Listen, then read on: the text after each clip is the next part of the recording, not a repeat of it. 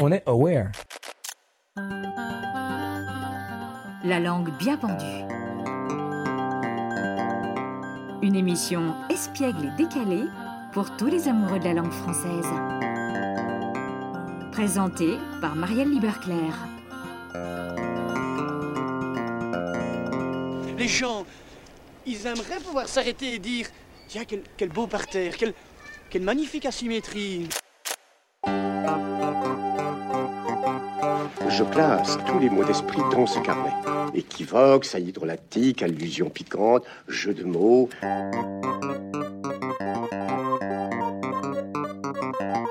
Mais dis donc, on n'est quand même pas venu pour beurrer des sandwichs. Bienvenue pour ce nouvel épisode de La langue bien pendue, le podcast espiègle et décalé pour tous les amoureux de la langue française.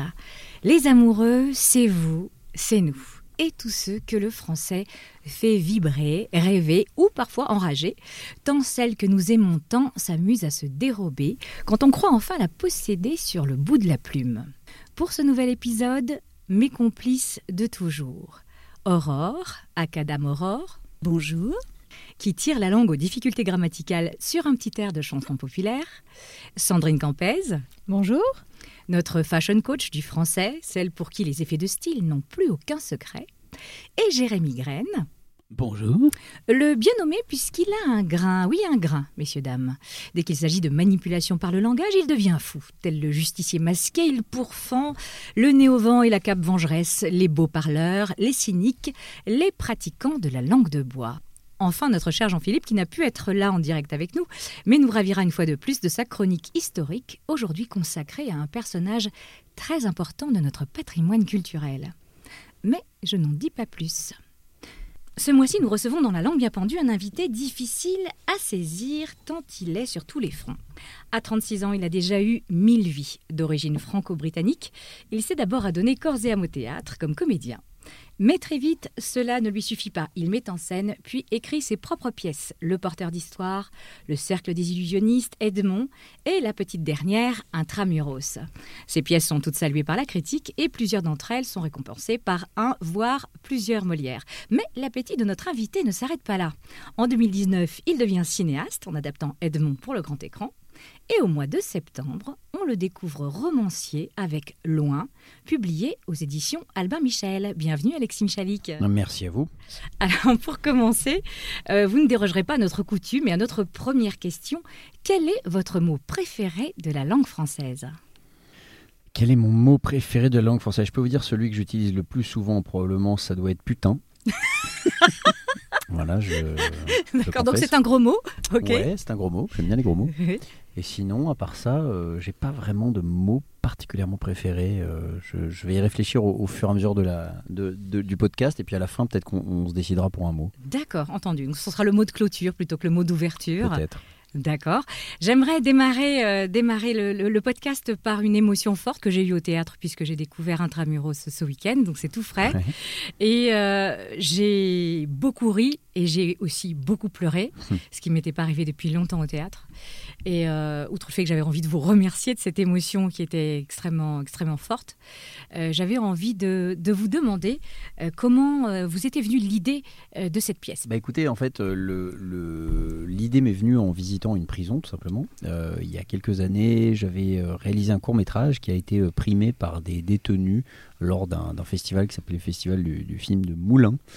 Et c'était à Moulins-sur-Allier. Et en marge de ce festival, ben, les organisateurs faisaient voir aux, détenus de, la centrale de Moulins-sur-Allier une, sélection de, courts-métrages. Et ils ont distingué le nôtre, enfin le mien. Et donc on y est allé avec l'actrice principale et on a rencontré les détenus pendant deux heures. On a discuté avec eux, et donc c'était la première fois que je mettais les pieds dans une prison, euh, enfin sur une prison centrale, donc là où les, détenus sont là pour un certain temps. Euh, et c'était assez fascinant comme expérience, d'abord euh, rien que d'y pénétrer, tout, le, tout le processus des grilles, des, papiers, de tout ce qu'on laisse à l'entrée avant d'arriver, et puis ensuite une fois qu'on arrive dans cette espèce de salle un peu, un peu salle polyvalente, sans, sans, grand charme particulier, hein, avec des, des chaises en plastoc. On a rencontré les détenus, on a passé deux heures à discuter avec eux. Et c'était passionnant d'abord parce que ils ont beaucoup de temps, donc, ils regardent beaucoup de films, donc on a beaucoup parlé cinéma pendant une heure.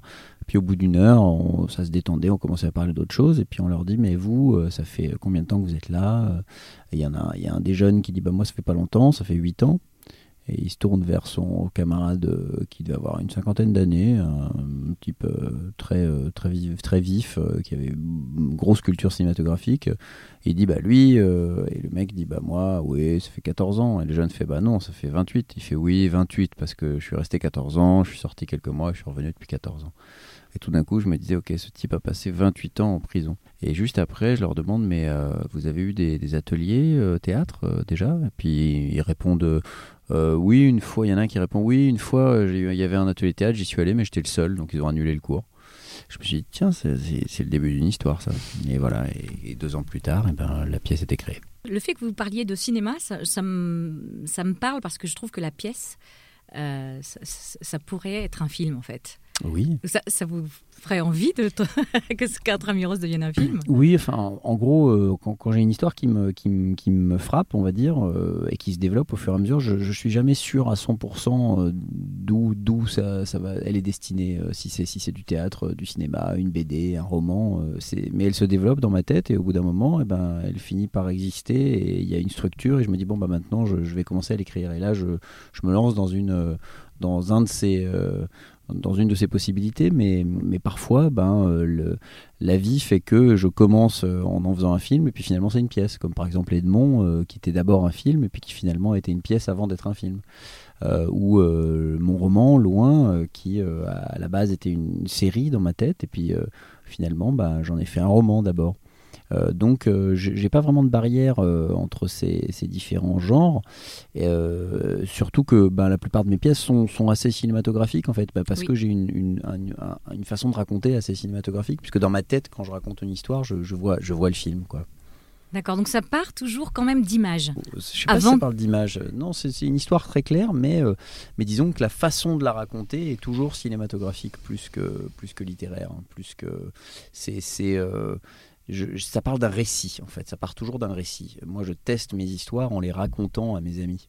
Euh, je leur dis ah, tiens j'ai un truc en tête, euh, est-ce que je peux te le pitcher et je, commence à leur raconter et puis je vois bien comment ils réagissent et à la, la façon dont ils réagissent, eh ben, j'adapte mon récit au fur et à mesure pour comprendre comment il faut que je le raconte. Et une fois que j'ai compris comment il faut que je le raconte, eh ben, je peux l'écrire. D'accord. Et c'est ça qui, une fois que vous avez comment dire, pitcher votre histoire, votre nouvelle histoire devant un premier auditoire Est-ce que c'est ça qui décide du type de narration que vous allez choisir? C'est-à-dire plutôt un roman, plutôt une pièce, plutôt un, film Oui, ça, Se ça, se décide au fur et à mesure, on va dire. Mais, euh, mais voilà, l'un n'empêche pas l'autre. Euh, euh, il n'est pas dit qu'un jour Intramuros ne devienne pas un film. Mais il se trouve que euh, le moyen le plus simple ou le plus évident de le raconter, c'était au théâtre. Euh, voilà, et, il en est de même à peu près pour tout. Le porteur d'histoire, au départ, euh, je ne savais pas si ça allait être un roman ou un film, et finalement, ça a été une pièce. Et c'est ce qui m'a permis de me rendre compte que j'avais au théâtre en fait la liberté de raconter des histoires complètement folles, enfin avec avec des, des, moyens qui au cinéma seraient énormes ben, au théâtre, euh, je, peux raconter ce que je veux avec presque rien en fait. Donc, euh, ça a été euh, le, début du terrain de jeu. Est-ce que vos origines, vos origines britanniques, puisque votre maman est anglaise, mhm. est-ce que vous pensez que le rapport au français est influencé par cette demi-culture britannique? Surtout le rapport à la narration est influencé par, par la culture britannique parce que le, le, modèle anglo-saxon, enfin pour schématiser, en gros l'école française c'est un peu basé sur l'autofiction et le récit euh, intérieure. Euh, Molière, maison bourgeoise, euh, problématique, le pater familias, les, jeunes amoureux qui sont jamais vus mais qui veulent se marier, etc. L'école anglaise, ce serait plutôt sortir de cette maison et puis justement raconter des choses extraordinaires euh, pour faire passer des messages, euh, des messages plus intimes. Euh, Shakespeare, ben, tout de suite, ça se passe à Chypre, ça se passe dans la Grèce antique, ça se passe dans une forêt magique.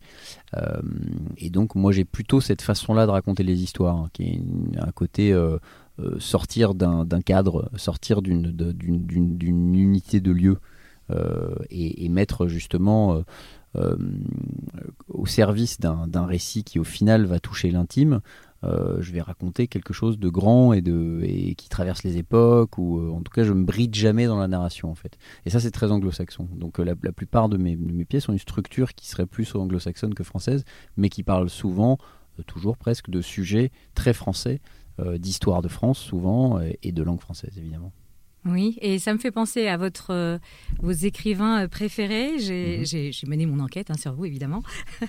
et donc, euh, je sais que vos écrivains, parmi vos écrivains préférés, il y a Alexandre Dumas, mhm. il y a Shakespeare, bien sûr, Tchekhov, il y a, j'imagine, Edmond Rostand. Bien sûr. Et c'est vraiment l'esprit français. C'est pour ça que je trouve mhm. intéressant votre façon de raconter les histoires, parce qu'il y a à la fois un vrai amour pour la langue française et pour la façon dont vous la, vous la maniez avec beaucoup de, de verve.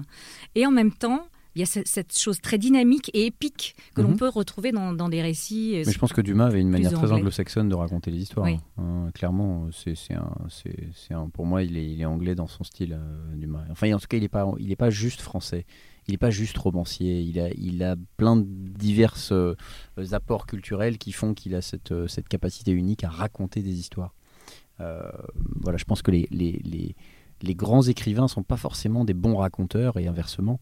Et les bons raconteurs d'histoire, euh, ce sont ceux qui ont vécu des choses dans leur vie et qui ont des choses à raconter et qui, et qui ne sont pas uniquement centrés sur leur, sur leur écrit. Vous voyez ce que je veux dire? Oui, vous voulez, vous voulez parler du style littéraire même? Je veux dire que Proust, c'est un écrivain magnifique, mais pour moi, c'est un conteur un peu chiant. Euh, vous voyez il y en a plein comme ça. Alors, que, alors que Dumas, il a, il a des qualités littéraires euh, qu'on peut dire euh, qui sont moins, moins brillantes qu'un Hugo, par exemple. Mais c'est un raconteur d'histoire brillant. Il, a, il y a le suspense à chaque fin de chapitre. On a, envie de, on a envie de tourner la page, on a envie de savoir la suite. Et je pense que pour bien raconter une histoire, eh ben, il faut être capable de l'oraliser, de, de, l'oraliser, de, la, de la raconter à, à l'oral. Et donc, on ne peut pas être enfermé avec son, son, son, son stylo et son, et, son, et son bout de papier. Il faut il, faut, il faut être capable d'aller, d'aller vers l'extérieur, d'aller vers le dehors. Il faut, euh, il faut être capable d'aller, d'aller vers les gens et de, et de, et de, et de vivre euh, et de ne pas seulement qu'écrire. Et donc, par rapport à, cette capacité justement d'action. Parce que en fait, c'est ça que j'entends à la fois quand je, quand je vais voir vos pièces ou quand, même quand je lis votre livre. Ce sont des personnages qui sont vraiment dans l'action, en fait. Mhm. Euh, votre personnage central, de, loin, lui, Antoine, il a une vie plutôt tranquille et puis tout à coup, il est obligé de bouger. Euh, il est obligé de partir, euh, partir à, la, à la conquête du monde, on va dire, d'une certaine façon, mhm. et de sortir de sa coquille. Est-ce que pour vous, finalement, cet aspect, cet aspect d'agir sur le monde est plus intéressant que l'analyse psychologique des personnages. Cette, introspection qu'ont souvent les, les, auteurs français. Hein. On est beaucoup sur, vous parliez d'autofiction tout à l'heure, euh, où on est beaucoup en train de se regarder, euh, éprouver une émotion. Là, ce sont vraiment des personnages qui traduisent leurs émotions en action. Oui, oui c'est vrai. Euh, mais l'analyse peut se faire dans l'action, en fait. Euh, c'est-à-dire que on peut, on peut s'arrêter et réfléchir, mais on peut aussi faire les choses et se rendre compte de choses dans l'action. Euh, l'action d'un personnage va, révéler une partie de sa personnalité. Euh, le mettre dans une action, en fait, va nous permettre de comprendre beaucoup de choses sur, pourquoi il en est là et qu'est-ce, qui se passe dans sa tête. Mais oui, effectivement, moi j'ai juste un j'ai une, un profond, euh, une profonde crainte de l'ennui euh, quand, je, quand je raconte quelque chose ou quand, quand j'écris ou quand je, quand je fais une pièce ou un roman. Euh, je supporte pas de m'ennuyer et donc je traque l'ennui et l'ennui, bah, le, contraire de l'ennui, c'est l'action, c'est le rythme. Quand il se passe quelque chose, on ne s'ennuie pas. Quand il se passe rien, bah, par définition, on s'ennuie un peu. Hark how the bells, sweet silver bells, all seem to say, throw cares away. Christmas is here, bringing good cheer to young and old, meek and the bold. Ding dong, ding dong, that is the song with joyful ring, all caroling. One seems to hear words of good cheer from everywhere, filling air. Oh, how they pound, raising the sound, o'er hill and day, telling the tale, gaily the ring, while people sing songs of good cheer. Christmas is here, merry, merry, merry, merry Christmas, merry, merry, merry, merry Christmas.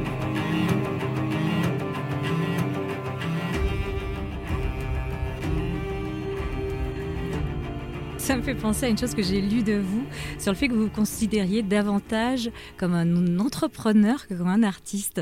Est-ce que vous pouvez m'en dire plus? Parce que j'étais très intriguée. J'aime bien entreprendre en fait, j'aime bien entreprendre, j'aime bien créer, j'aime bien construire, euh, euh, et, euh, et, je me je, me sens pas artiste au sens au sens où l'artiste qui n'a pas de connexion avec, euh, avec l'économie euh, d'un spectacle ou avec le monde et qui vit dans sa bulle d'artiste. Moi, je suis, suis pas vraiment là-dedans. Je fais un théâtre très populaire.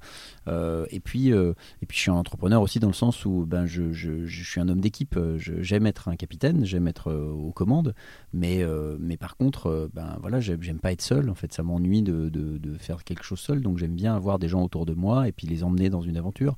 Donc, le théâtre, ben, euh, comme les, spectacles se sont accumulés, aujourd'hui, bah, effectivement, ça fait beaucoup de comédiens qui jouent dans mes pièces. Euh, c'est une sorte d'entreprise, en fait. Quel type de créateur êtes-vous? Êtes-vous plutôt du genre euh, tous les jours entre 9h et 11h, j'écris, j'avance sur mon roman? Ou est-ce que vous êtes un petit peu moins discipliné, on va dire, un petit peu plus sur bah, je me donne du temps de pour rêvasser, je, je, marche dans la forêt, je veux, enfin je sais pas. Qu'est-ce qui vous vous, bah, euh, permet de trouver l'inspiration. C'est-à-dire que les deux, ces deux exemples euh, me correspondent et correspondent, je pense, un peu à tous les créateurs. Il y, a des, il y a des phases de création où justement on va plutôt marcher dans la forêt parce qu'on a besoin de, d'imagination, de stimuler le nerf de l'imagination, euh, ou le muscle. Mais, et puis d'autres où on dit, bon, bah ça y est, je, mon imagination alliée, j'ai déjà, j'ai déjà composé mon histoire, maintenant il faut que je l'écrive. Et, et là, c'est là qu'intervient la discipline et le côté 9 à 11. donc ça dépend des moments. il y a des moments où je vais être comme là en ce moment, par exemple, je suis pas en train d'écrire quelque chose.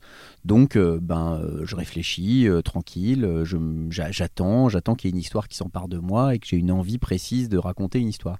Et puis à un moment, cette envie va se mettre en branle et je vais et je vais et je vais avoir envie de vraiment de raconter quelque chose qui sera construit. Et là, bah effectivement, je vais me mettre à table et je vais commencer à écrire.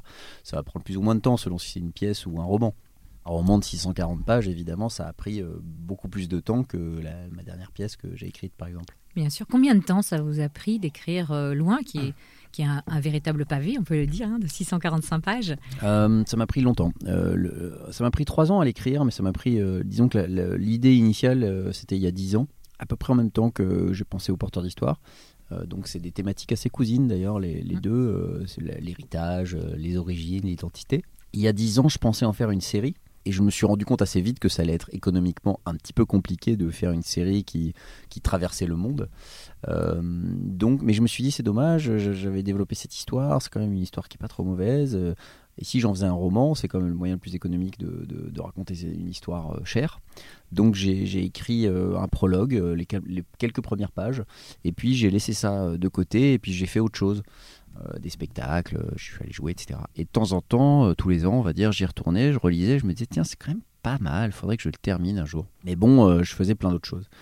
Et, et, un jour, j'ai réécrit une vingtaine de pages en plus et je me suis retrouvé avec une quarantaine de pages à me dire bon, qu'est-ce que je fais là? Je sais que ça va être une longue histoire, donc ça va me prendre du temps de le faire. Et je me suis rendu compte que si j'avais pas quelque chose au bout qui m'assurait que ça allait valoir la peine, je n'irais jamais au bout. Donc je me suis dit il faut que je me trouve un éditeur.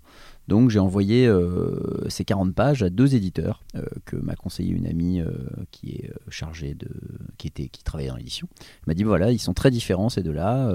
Il y a un éditeur qui travaille chez Albin Michel, qui est, qui, qui, qui, va être très enthousiaste, qui va te laisser travailler et après il sera vraiment là pour la sortie du roman.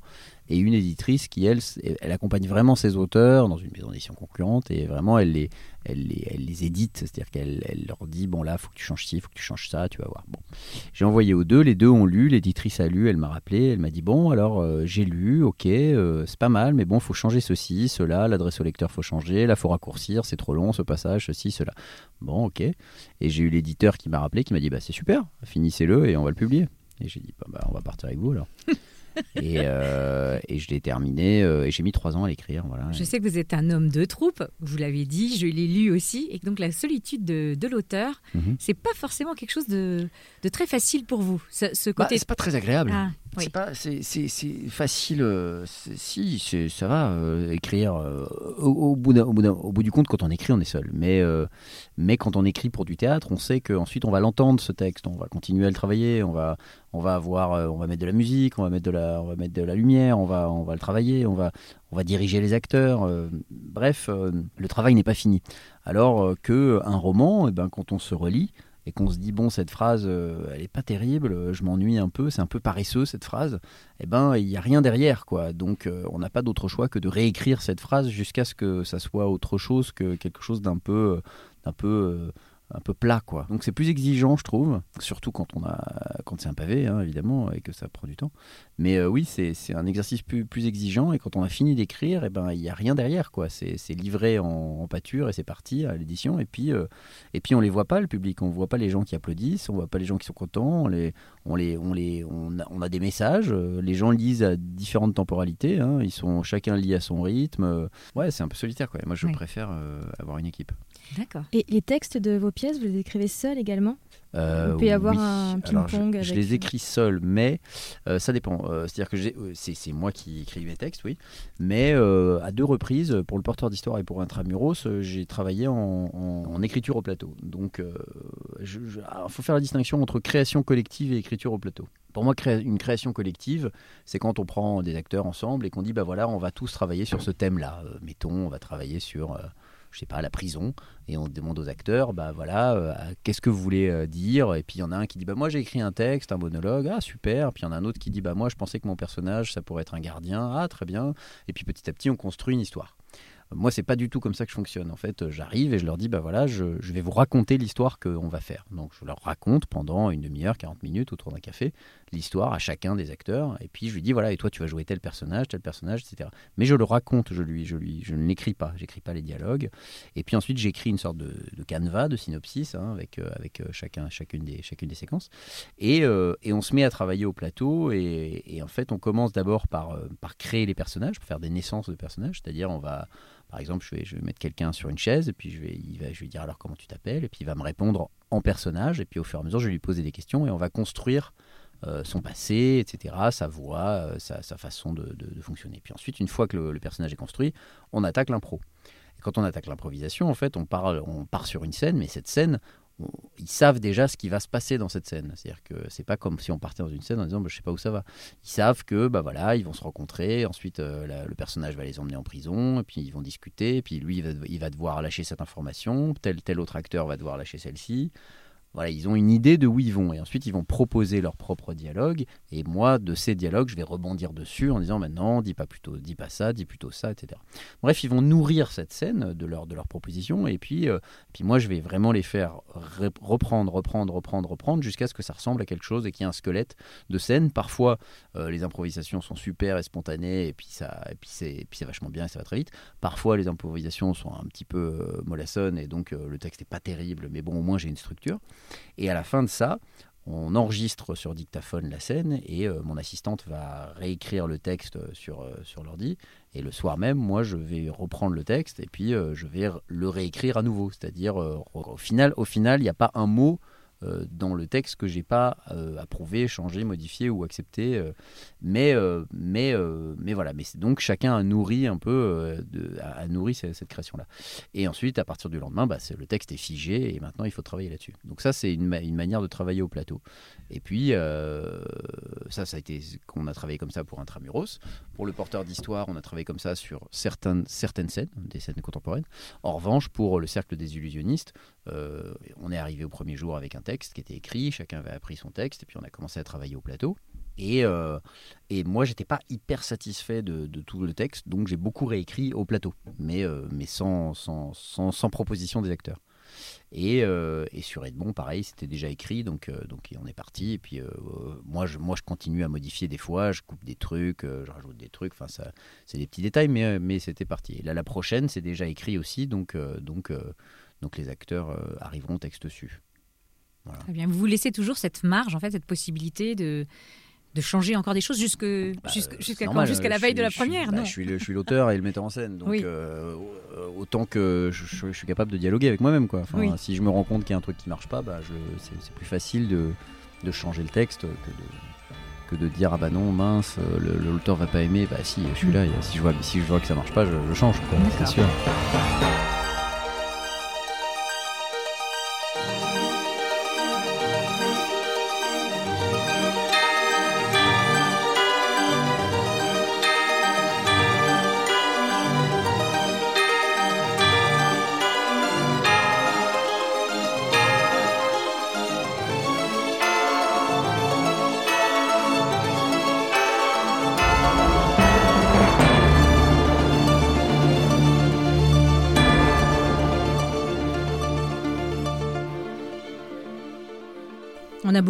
de, création théâtrale, euh, Alexis Michalik.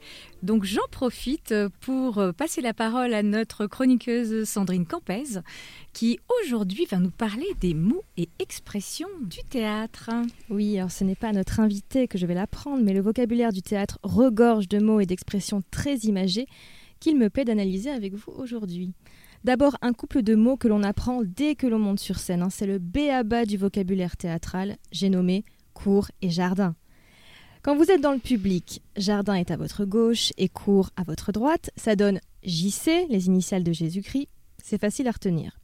Quand vous êtes sur scène, alors jardin désigne le côté droit et cours le côté gauche, qui est du côté de votre cœur. Cours, cœur, c'est facile à retenir aussi. Moi je dis contre-jour. Ah, Et moi je sais pas où est le cœur, je sais pas si c'est à droite ou à gauche. alors pourquoi cours et jardin? Parce qu'à l'époque où la comédie française jouait dans la salle des machines du Palais des Tuileries, la salle donnait à gauche sur le jardin des Tuileries et à droite sur la cour du Louvre. Traditionnellement, c'est à jardin que les comédiens entrent sur scène et à cour qu'ils sortent.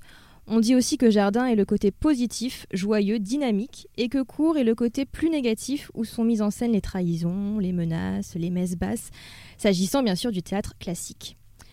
Restons sur scène justement pour évoquer d'autres expressions comme briser le quatrième mur. Et oui, la scène n'est en général entourée que de trois murs, le quatrième étant un mur imaginaire qui sépare la scène des spectateurs.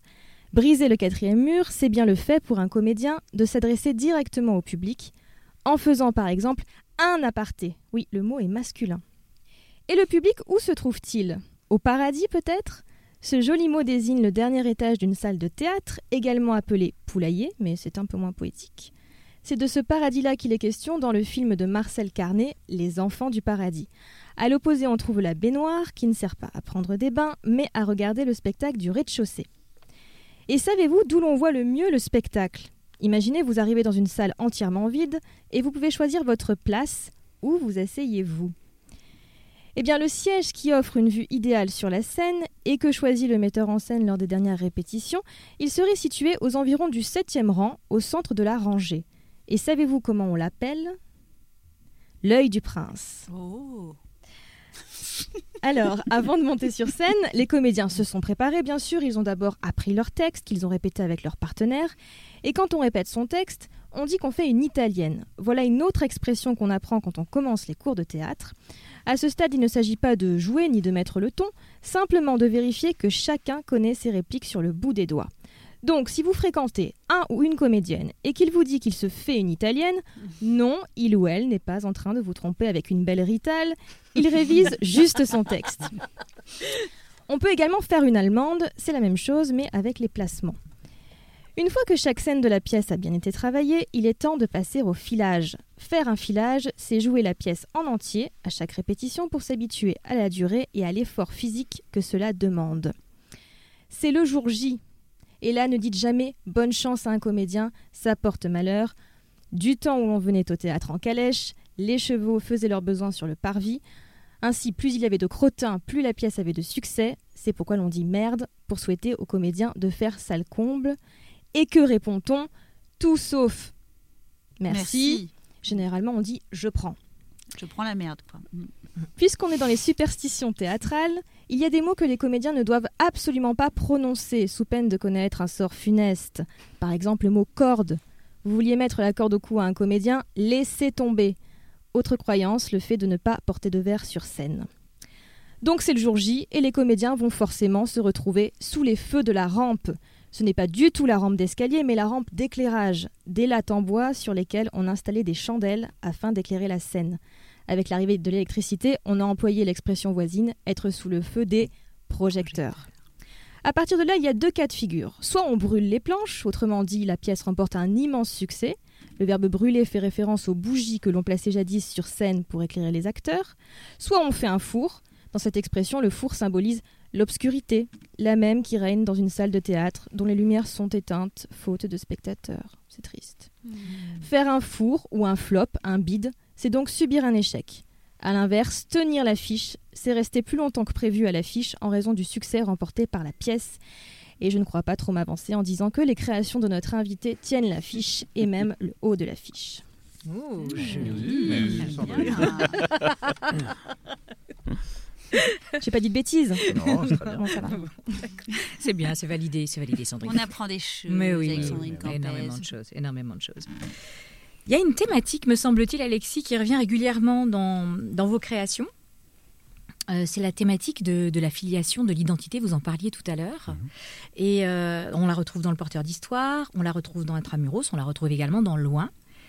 Euh, on sent que vous tournez autour de cette thématique, euh, c'est quelque chose qui, qui vous est cher.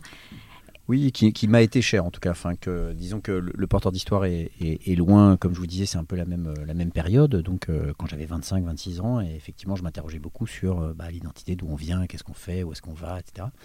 Euh, voilà, j'ai envie de dire qu'aujourd'hui, j'ai peut-être des, autres, des autres thématiques qui me tiennent à cœur. Je pense que le, intramuros, on est, on est, on, est moins là-dessus. On est moins sur une question d'origine que, sur une question de- de paternité, de filiation, de recherche du père, etc. Euh, mais euh, oui, eff- effectivement, c'est, je pense que c'est des questions que chacun devrait se poser, en fait. Euh, mais, je pense aussi pour ça que, que ce sont des, des thèmes qui, qui, qui fédèrent, enfin, qui, qui, qui trouvent écho dans un, dans un public. C'est que c'est, euh, la plupart du temps dans mes pièces, il y a beaucoup de thèmes qui, se, qui s'entrecroisent. Et c'est des thèmes plutôt, plus- plutôt qui, qui vont toucher un certain nombre de gens. Quoi. Oui. Je veux dire, forcément, euh, le- la filiation, l'identité, euh, la femme, euh, enfin, c'est, des, c'est, des, des choses qui, qui, qui concernent quelques personnes. Oui, c'est Ouais. ça.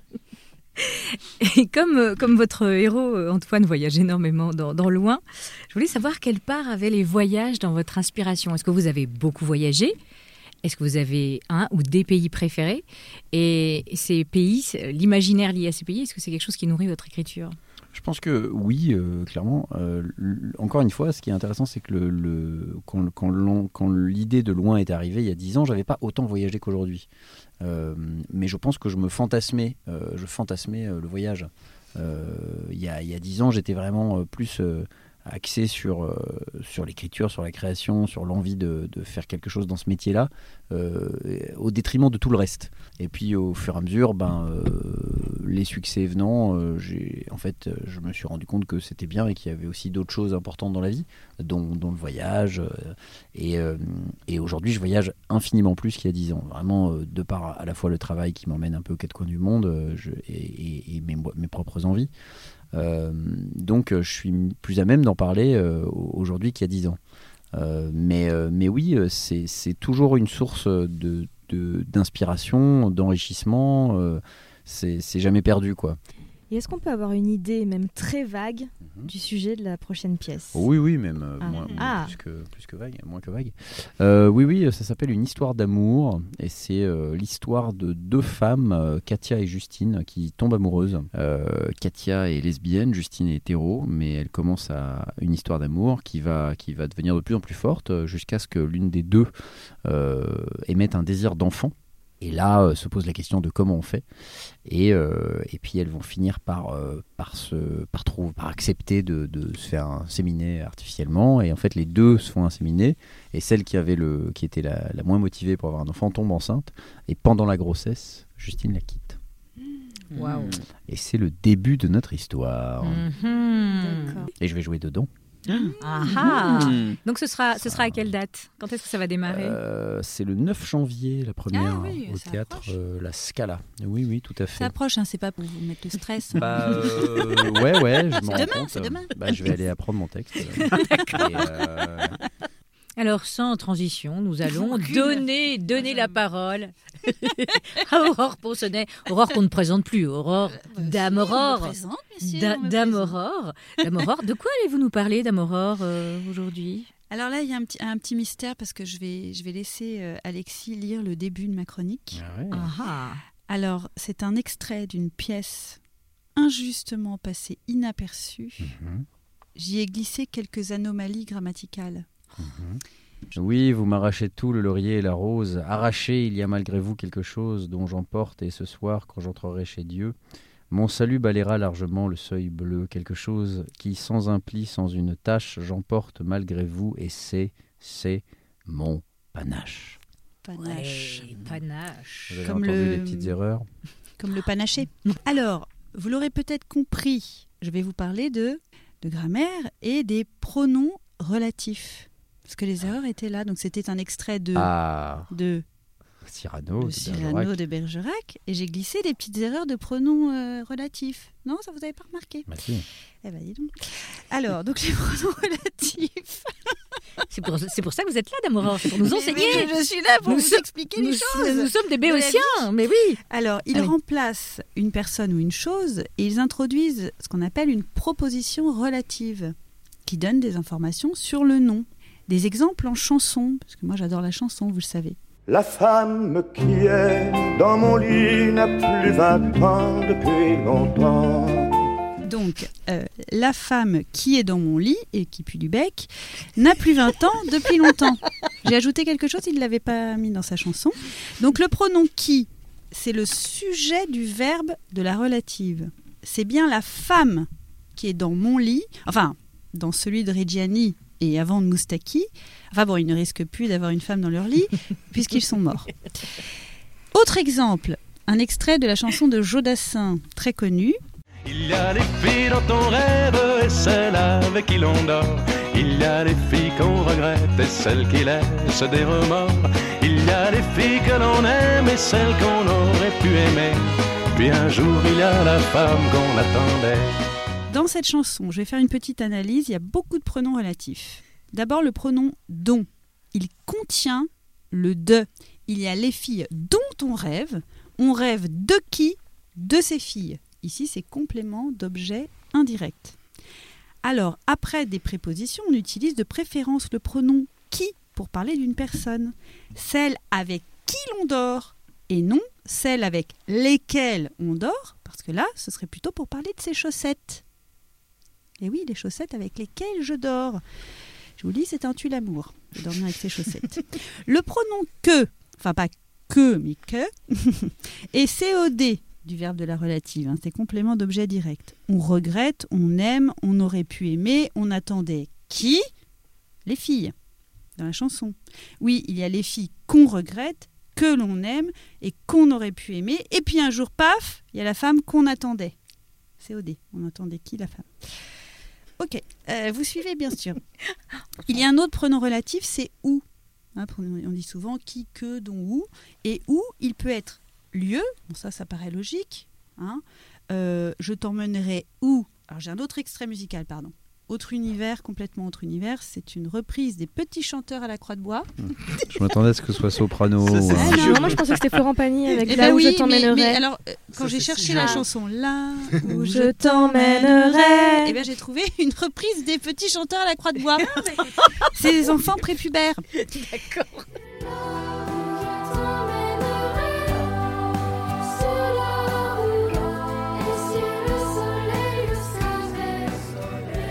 Donc le pronom où ici peut être complément de lieu. Je t'emmènerai où À cet endroit? Là où je t'emmènerai. Ou de temps du verbe? L'année où nous nous sommes rencontrés. Ça peut être aussi le temps. Et attention, on devrait dire là où. Et c'est là que. Mais bon, on leur pardonne, ils sont prépubères. Parce qu'ils ont dit c'est là où je t'emmènerai. C'est un pléonasme. Et puis il y a les pronoms composés. Lequel, laquelle, lesquels, duquel, desquels comme les autres, ils sont du même genre et du même nombre que le nom qu'ils remplacent. Parce que ça, il y a plein, plein, plein d'erreurs. On entend euh, euh, euh, la fille avec lequel... J'en- J'entends ça à la radio, hein, je vous le dis, hein, sur France Inter parfois. Exemple, Délation. je, je- je fais de la délation, parce que je suis fan de France Inter, mais il faut pas exagérer. Alors, je te donne les pinceaux avec lesquels j'ai peint cette croûte. Lesquels? Donc, on va écrire lesquels comment? LS Q, ouais, tout attaché. LS. hein. Tout attaché, hein, lesquels en un Oui. seul mot. Oui, oui, tout lesquels un en un seul mot, oui. ELS. ELS. Et bon, j'adore le mot croûte, donc j'avais envie de le placer. Voilà. et le bateau au bord duquel nous sommes montés est maintenant au fond de l'océan. Hashtag Titanic, hashtag noyade, hashtag pas de bol. Mot dièse. Mo- Mot dièse, pardon. Mot dièse. Merci. Ah, on dit mot dièse. Et euh, un autre exemple pour finir, les nombreux messages de George Clooney auxquels je n'ai pas répondu sont vraiment insistants. Il insiste, hein, Georges. Mhm. Alors maintenant, je pourrais dire à Alexis Michali qui m'envoie des textos, des textos, des textos. Des suggestions musicales, voilà. principalement. Et, euh, Et alors, comment on va écrire auquel? Les nombreux messages auxquels je n'ai pas répondu. Auquel A-U-X-Q-E-L-S Bravo, tout attaché. Tout attaché. Oui, oui, parce que par- parfois on, on se mélange. Alors là, j'ai j'ai des petites questions pour finir. Extrait, euh, question pour un champion. Non. Si. on va mettre l'extrait le de nom. question pour un champion. Alors, le monteur a dit non, hein. Le monteur a dit non Mais d'abord. le monteur, il monte, il ne, il ne dit pas non ni oui, il, il monte. Il monte ce qu'il a à monter. Tout à fait.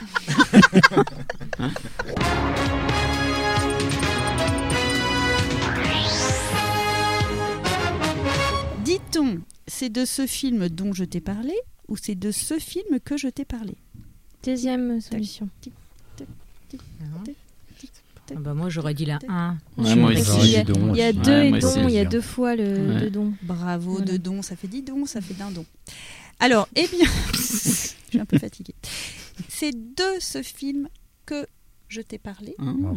puisqu'il y a deux d'abord. Et si je mets don, c'est un pléonasme grammatical. Bien sûr. Oh Mais- Dieu, jamais nous ne ferions ça, Mais jamais, Jamais, jamais, jamais, le pléonasme grammatical en ma présence. Donc, ce film dont je t'ai parlé, on va dire de ce film que je t'ai parlé ou ce film dont je t'ai parlé. S'il n'y a pas d'abord le 2, on peut dire une fois le 2. Hmm. Voilà. Alors je suis désolée, euh, pardon d'avoir abîmé les vers de Cyrano. Et moi, ce que j'ai peur, c'est de vous avoir tous choqués. Ah, Super chaud. D'Amoror, d'Amoror. C'est c'est un doux trauma. On va dire que c'est un doux trauma. C'est le trauma que vous nous faites tous Bel les mois. oxymore. Mais oui. Alors voilà, Clyde a une petite amie. Elle est belle et son prénom c'est. Bonnie. À eux deux, ils forment le gang Barrow. Leur nom Bonnie Parker. est Clyde Barrow.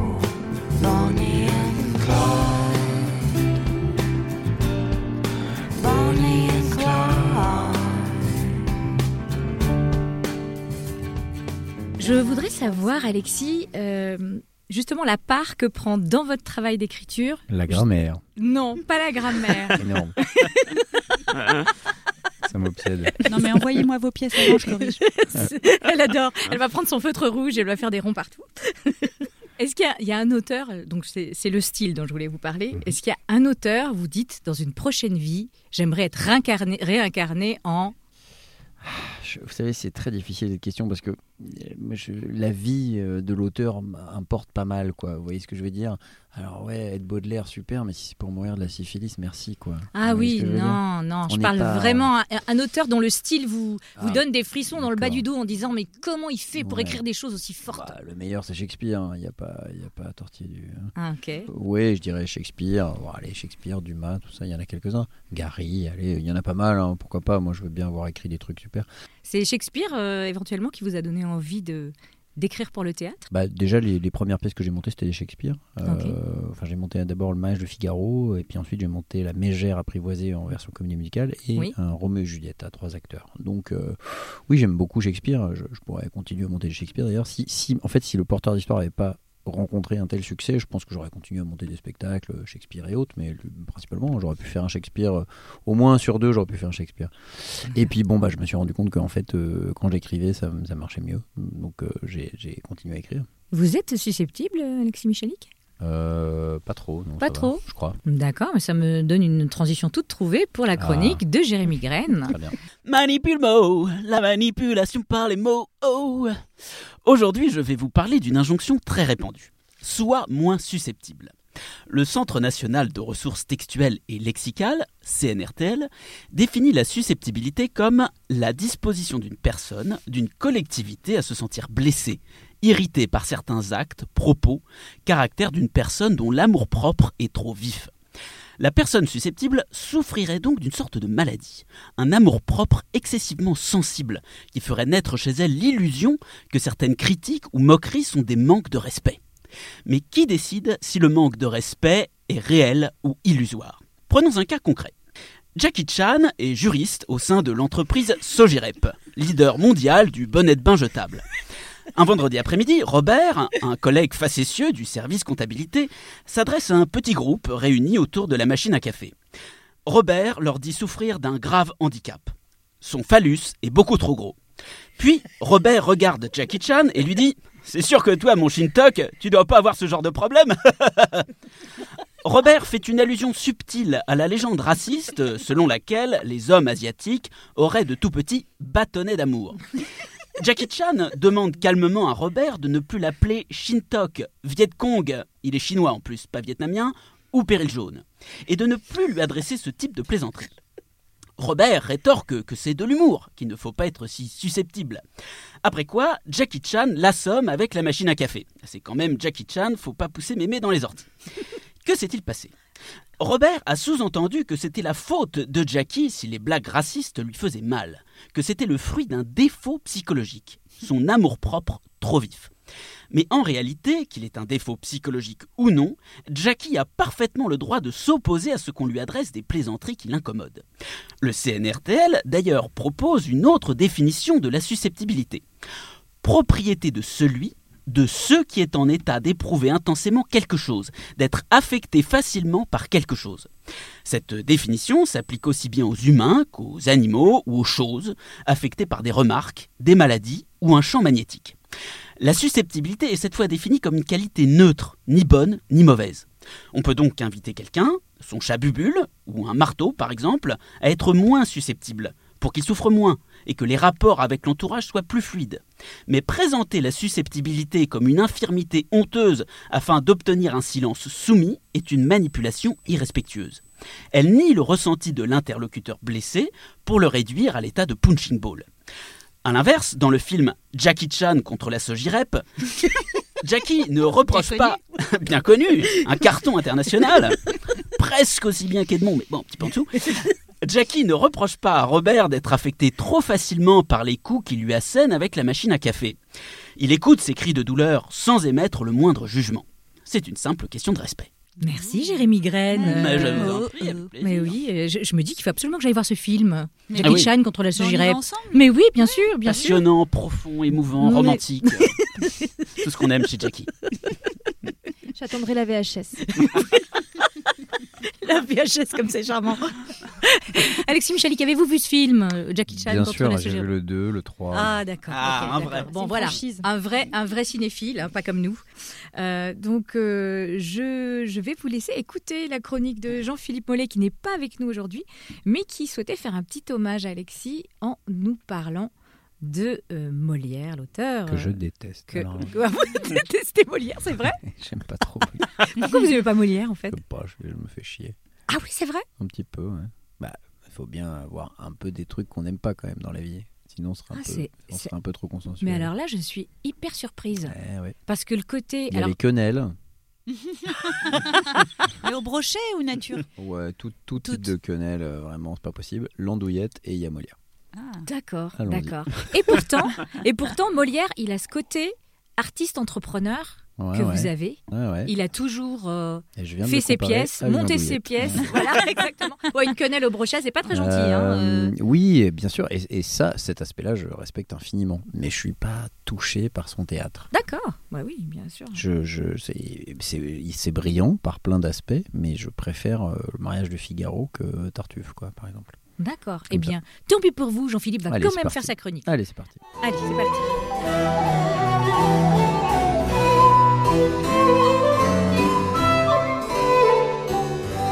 Molière, illustre inconnu. Notre invité ne les compte plus, euh, ces petites statuettes récompensant les meilleures pièces du moment. Elles portent le nom du plus illustre des auteurs français, celui-là même dont on dit que la langue française est sa langue. Molière, puisqu'il faut l'appeler par son nom. Nous avons tous, sur les bancs du collège, appris que Molière s'appelait en fait Jean-Baptiste Poquelin, qu'il était fils de tapissier, que sa haine des médecins est due à la mort de sa mère qui, malade, avait subi trop de saignées et de lavements, qu'il a fait des études de droit à Orléans pour faire plaisir à son papa, et que, diplôme en poche, il revint et monta, avec Madeleine Béjart, une troupe de théâtre itinérante et qu'il partit pour la région de Pézenas, où il rencontra un franc succès et revint triomphalement à Paris, où il se lia d'amitié avec le roi Soleil himself, et qu'il vilipenda les dévots, les cocus et les médecins, et qu'il finit épuisé par les cabales contre lui et par la maladie, par mourir sur scène, acte suprême d'abnégation pour un comédien, n'est-ce pas? Ah, on en sait des choses sur Molière. Eh ben pas du tout. Enfin, que nenni. Car si le théâtre de Molière est bel et bien illustre, Molière lui-même est pour les historiens un illustre inconnu. Enfin, presque. Les historiens travaillent essentiellement avec des sources écrites, les plus directes possibles. Et pour Molière, on n'a que très très, mais très très peu de documents. On peut distinguer trois sortes de sources.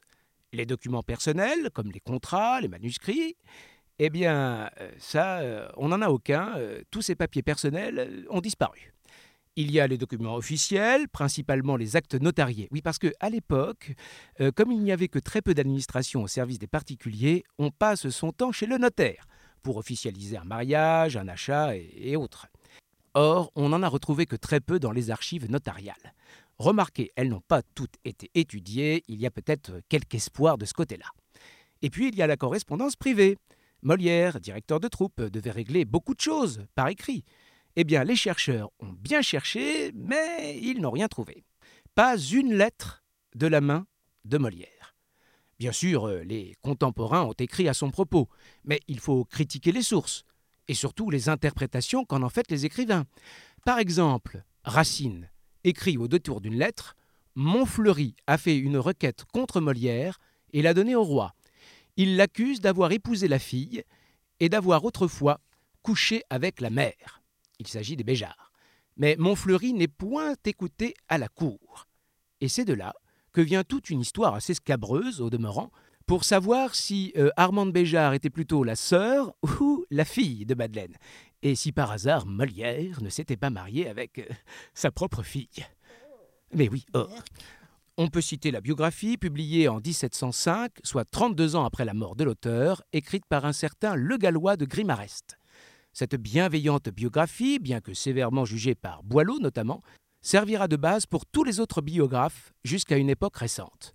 On peut citer également le fameux registre de Lagrange, vous savez, le, le comédien de la troupe qui succédera à Molière.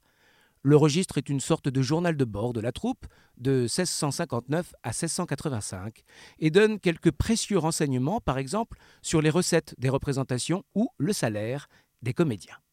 Conclusion Eh bien, conclusion, il y a des périodes entières de la vie de Molière pour lesquelles on ne sait tout simplement rien. La vie de Molière est donc pour l'essentiel une construction a posteriori. D'autant qu'il deviendra, pour les républicains modérés du XXe siècle, une sorte d'icône bourgeoise. Molière est décrit par Émile Faguet comme un idéologue précurseur, porteur des valeurs de la bourgeoisie, c'est-à-dire le bon sens, la juste mesure et la morale. Pour y réussir, les différents critiques de cette époque opéreront une sévère sélection dans l'œuvre de Molière. Ils se fondent par exemple sur Les Précieuses Ridicules pour montrer à quel point il était contre le mouvement de la préciosité et comme il fustigeait les aristocrates. Eh bien, c'est un contresens. Car dans Les Précieuses Ridicules, Molière ne se moque pas tant des précieuses aristocrates, mais des bourgeoises qui les singent, et qui deviennent porteuses de valeurs qui ne sont pas celles de leur caste.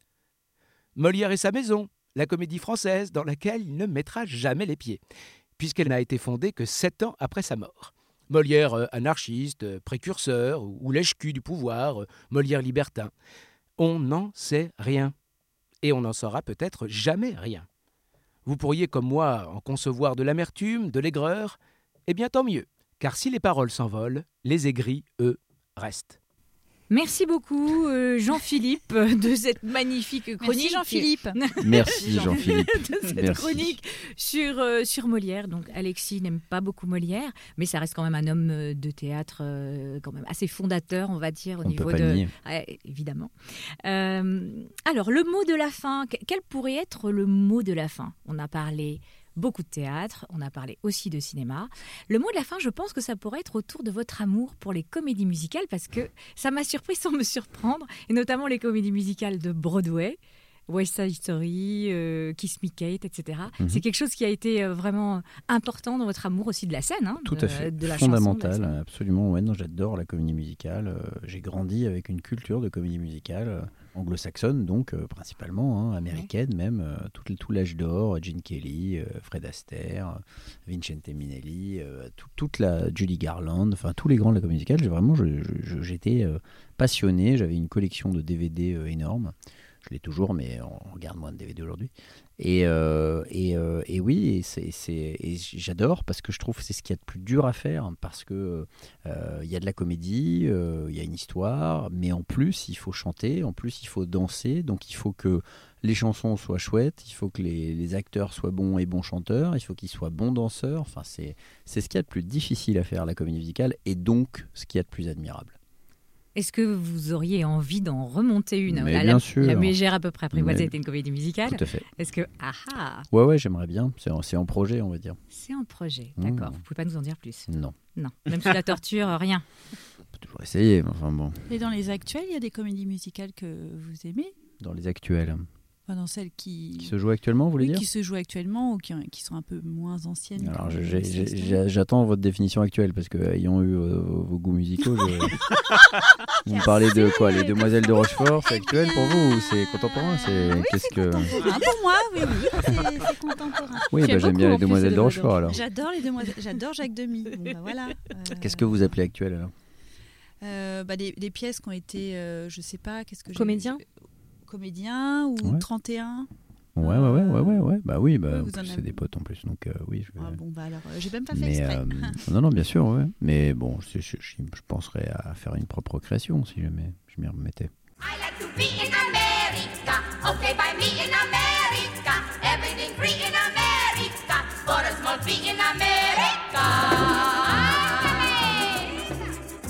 Alexis Michalik, merci beaucoup Merci d'avoir passé ce temps avec nous. Je rappelle le titre de votre roman, ça s'appelle Loin. Chan contre la. C'est ça la comédie musicale. C'est la, prochaine. Peut-être que cette émission aura lancé quelque chose. C'est une idée On qui ira vient dans ma tête. Mais, peut-être, on peut-être. Et si Jackie Chan chantait? Mais oui, qu'est-ce que ça pourrait donner? Donc je rappelle comme le titre de votre roman, laissez-moi le dire s'il vous plaît. Ça s'appelle Loin, c'est publié aux éditions Albin Michel. C'est un roman qui nous fait voyager, c'est un roman qui nous fait réfléchir. C'est un 22,90 euros. Franchement, je veux pas franchement, dire, mais. hein, plutôt qu'un plutôt qu'acheter euh, acheter du Lexomil. Bah oui, voilà, ça va, vous là, lisez oh. loin, c'est bien meilleur mieux, pour la santé. C'est hein. moins cher qu'un billet d'avion. C'est moins cher qu'un billet d'avion. Et puis ça pollue moins. Et ça pollue beaucoup sais pas, moins, tout à fait, Damoror. Donc merci beaucoup Alexis d'avoir passé ce, ce moment avec nous. Merci à vous. Euh, eh bien, pour tous ceux qui nous écoutent, je vous engage, euh, si vous aimez notre programme, à mettre, nous mettre 5 étoiles sur la plateforme sur laquelle vous nous écoutez et à nous rejoindre, pourquoi pas nous rejoindre sur notre page Facebook, La Langue Bien Pendue. C'est toujours un plaisir de vous retrouver. Vous êtes de plus en plus nombreux à nous écouter. Nous venons de franchir la barre des 25 000 écoutes. J'avoue que nous ne sommes pas peu fiers. nous ne sommes pas peu fiers. Donc, on vous embrasse et on vous dit au mois prochain. À très bientôt. C'était La langue bien pendue. Une émission Remix Radio de et avec Aurore Ponsonnet, Sandrine Campez, Jean-Philippe Mollet, Jérémy Graine et Marianne Liberclair. Générique original et montage, Bruno Chantepie. But I beg your pardon, my lord, but in my opinion, I am sure, mais alors I am tout à fait sure que c'est un coup de fantomas.